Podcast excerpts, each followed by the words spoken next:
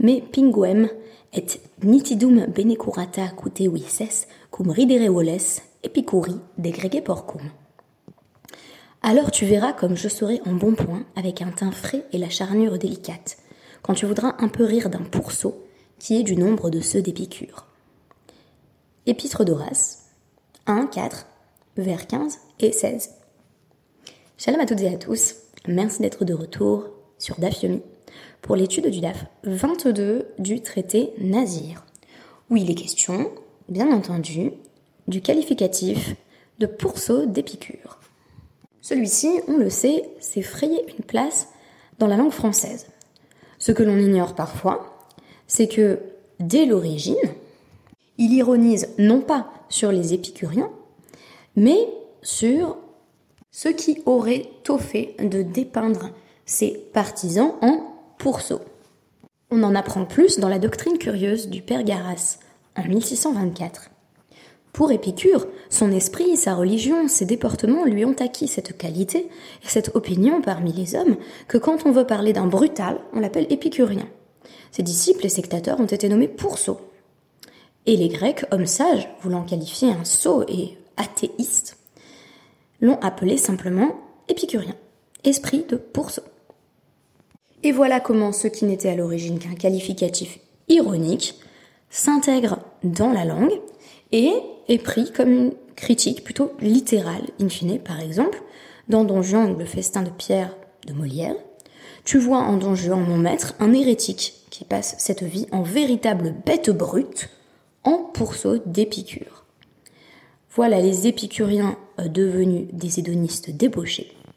Là où le poète latin raillait ses adversaires et s'honorait de faire partie du troupeau de pourceaux. Mais alors, faut-il se vautrer dans les plaisirs de la vie? Et à l'inverse, toute ascèse est-elle toujours bonne à prendre? Et amène-t-elle toujours dans son sillage la sainteté, la kedusha? Pour mieux répondre à cette question à partir de la tradition juive, j'ai consulté bien entendu le DAF du jour, mais aussi un excellent article de Georges Vajda dans les archives de sciences sociales des religions, intitulé le rôle et la signification de l'ascétisme dans la religion juive. Je vous en présenterai un bref extrait pour mieux comprendre l'ambivalence apparente de la tradition juive, et par là j'entendrai surtout évoquer les représentations des Chachamim, de nos sages, sur les pratiques liées à l'ascétisme, dont bien entendu la Nésiroute fait partie, puisqu'il s'agit d'une forme d'ascétisme caractérisée euh, par la nécessité de s'abstenir de, tout fruit de la vigne, donc notamment du vin, euh, par l'impossibilité de se raser euh, le crâne jusqu'à la fin de la nésiroute, ou au contraire on doit sacrifier tous ses cheveux, et enfin par la volonté de Prichout, si vous voulez, de se distancier de l'impureté rituelle liée à la mort. La Gemara, aujourd'hui, dans un locus classicus qui fait partie des passages les plus connus du traité nazir, va nous présenter le nazir en transgresseur, en fauteur, du fait qu'il contracte ce vœu de Nézirut. En effet, il y a deux lectures du phénomène de la Nézirut, puisque la Torah nous évoque une transgression qu'il aurait commise, soit on dit que c'est parce qu'il a transgressé qu'il a décidé d'adopter euh, un comportement euh, pénitentiel, et donc de prendre sur lui la Nézirut, soit on dit que c'est sa Nézirut elle-même qui est la transgression. Et les deux attitudes sont en réalité présentes dans nos textes. Toutefois, je pense que l'on pourra aisément conclure que euh, les sages portaient un regard soupçonneux sur les pratiques de la Nésiroute et a fortiori sur leur généralisation. Alors voici comment on en arrive à cette présentation euh, quelque peu péjorative des efforts du nazir. On nous parle de nouveau euh, de ce cas de la Afarat Nedarim, c'est-à-dire de l'annulation du vœu de Nézirut d'une femme par son mari. Je rappelle que la Afarat Nedarim peut porter sur n'importe quel vœu et que le vœu de Nézirut est, une sous-catégorie de vœux. Donc on nous dit Hareni Nézira. Shama Baala Ve'amar Va'ani. Eino Yachol Lehafer. Donc on est encore dans le DAV 21, on nous citait la Mishnah où on nous disait que bah, si une femme dit je veux être Nézira et que son mari dit bah moi aussi, il ne peut pas annuler le vœu. Mais euh, si elle dit simplement je suis Nézira, il peut généralement annuler son vœu. Donc on nous dit, quand et si le mari annule le vœu de sa femme, Baal me ikar akar, odilma migaz gayez. Qu'est-ce que ça veut dire afarat nedarim? En fait, c'est ça la question. Est-ce que le mari va déraciner le vœu depuis son origine, c'est-à-dire faire comme si le vœu n'avait jamais existé, comme si la femme n'avait jamais rien dit, ou est-ce que Migaz Gaïez, il le coupe? Ça veut dire quoi? Le vœu a eu une existence, brève certes, mais elle se termine au moment où le mari dit bah non, j'en veux pas de ce vœu. Alors, évidemment, première différence, la Maïnaf Kamina. Euh, précisément la question de la Gemara, à savoir qu'est-ce que ça amène, cette différence, puisque dans tous les cas, le vœu a disparu.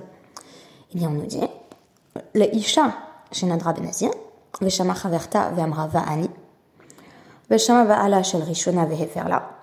Si on a une femme qui a fait un vœu de Nézirut et euh, son ami euh, l'entend et dit Bah, moi aussi, je vais me joindre à toi. Et le mari de la première dit Non, toi tu fais pas.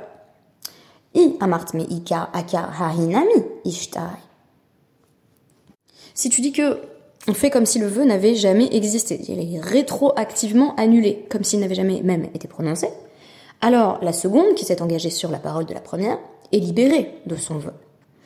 Puisque le vœu de la première n'a en quelque sorte jamais eu d'existence. Mais Yamart Migaz Gayez, Ihi, Ishtarai, Raverta, Asira.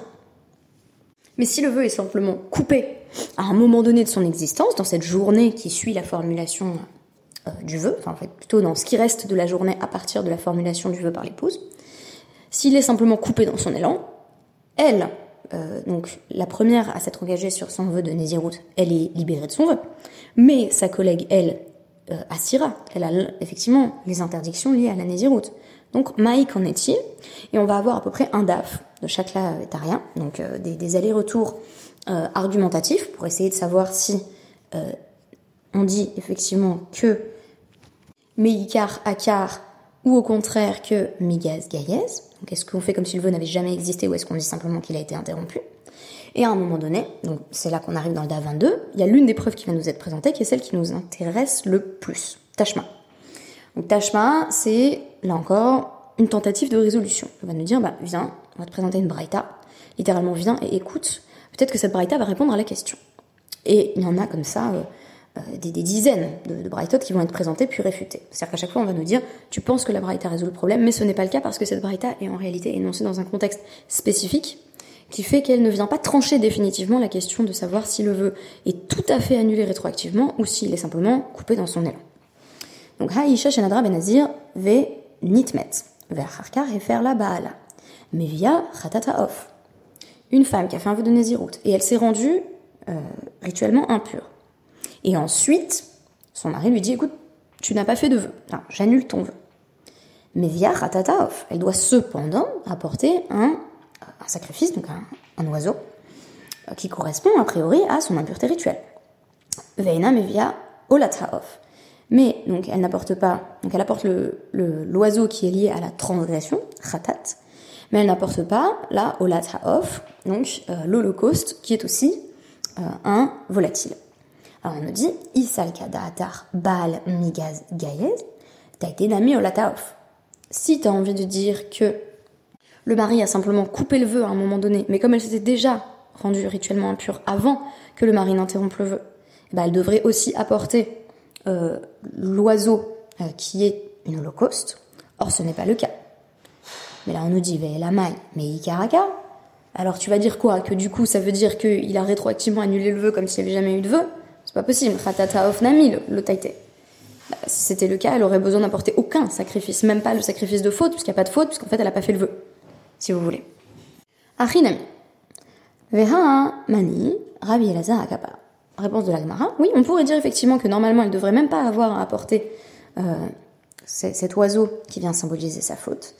Mais euh, cette braïta suit l'avis de Rabbi Elazar Akapa, qui estime qu'elle doit malgré tout euh, apporter l'oiseau qui vient représenter sa faute, mais pour une autre raison, qui n'est pas forcément liée au caractère tangible de son vœu.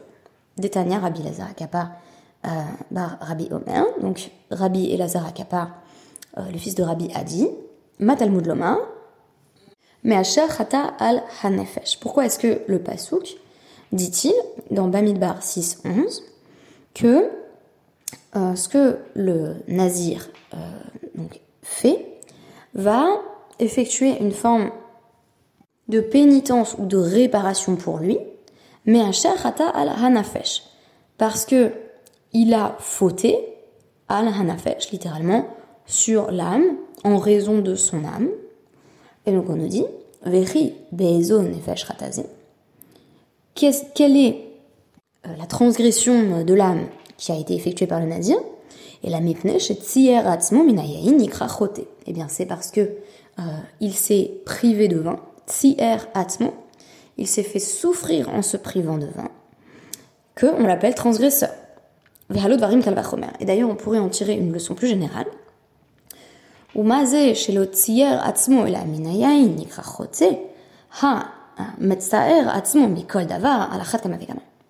Si le nazir, rien qu'en disant je ne boirai pas de vin, une forme d'ascétisme, on va dire limitée ou localisée, il est appelé transgresseur, combien plus euh, les personnes qui vont se faire souffrir en s'imposant d'autres restrictions, euh, mais col d'avar, quoi que ce soit d'autre, euh, qui se privent euh, de, de, nourriture, qui se privent euh, en somme de tous les plaisirs de la vie, quoi qu'il en soit, on comprend mieux ici pourquoi le nazir doit apporter un sacrifice à la fin de sa naziroute. On a envie de dire, bah, si il se rend impur, son sacrifice veut juste dire, bah, j'ai raté quelque part. Je, voulais rester rituellement pur et j'ai pas réussi. Donc, quand bien même sa faute est involontaire, sinon il serait fouetté, on en a déjà parlé, il doit apporter un sacrifice. Mais là, on nous dit non, mais même à la fin de sa naziroute, il apporte un sacrifice parce qu'en fait, il n'aurait pas dû être nazir. Et donc là, on retrouve une attitude, en tout cas, peut-être pas chez les sages, mais chez Rabbi Elazar Akapa, qui euh, témoigne de, réserve euh, forte, voire même d'une certaine suspicion vis-à-vis de l'engagement dans la naziroute. Donc voilà qui me ramène à mon article euh, de Georges Vajda, Le rôle et la signification de l'ascétisme dans la religion juive. L'article de Georges Vajda semble tenir pour acquis que les sages, qu'il appelle les rabbins, ne valorisent pas l'ascétisme. La conception que les rabbins se font de l'homme, leur anthropologie si l'on veut, marque plus fortement que l'Ancien Testament la distinction du corps et de l'âme. Elle les tient pour entièrement solidaires l'un de l'autre.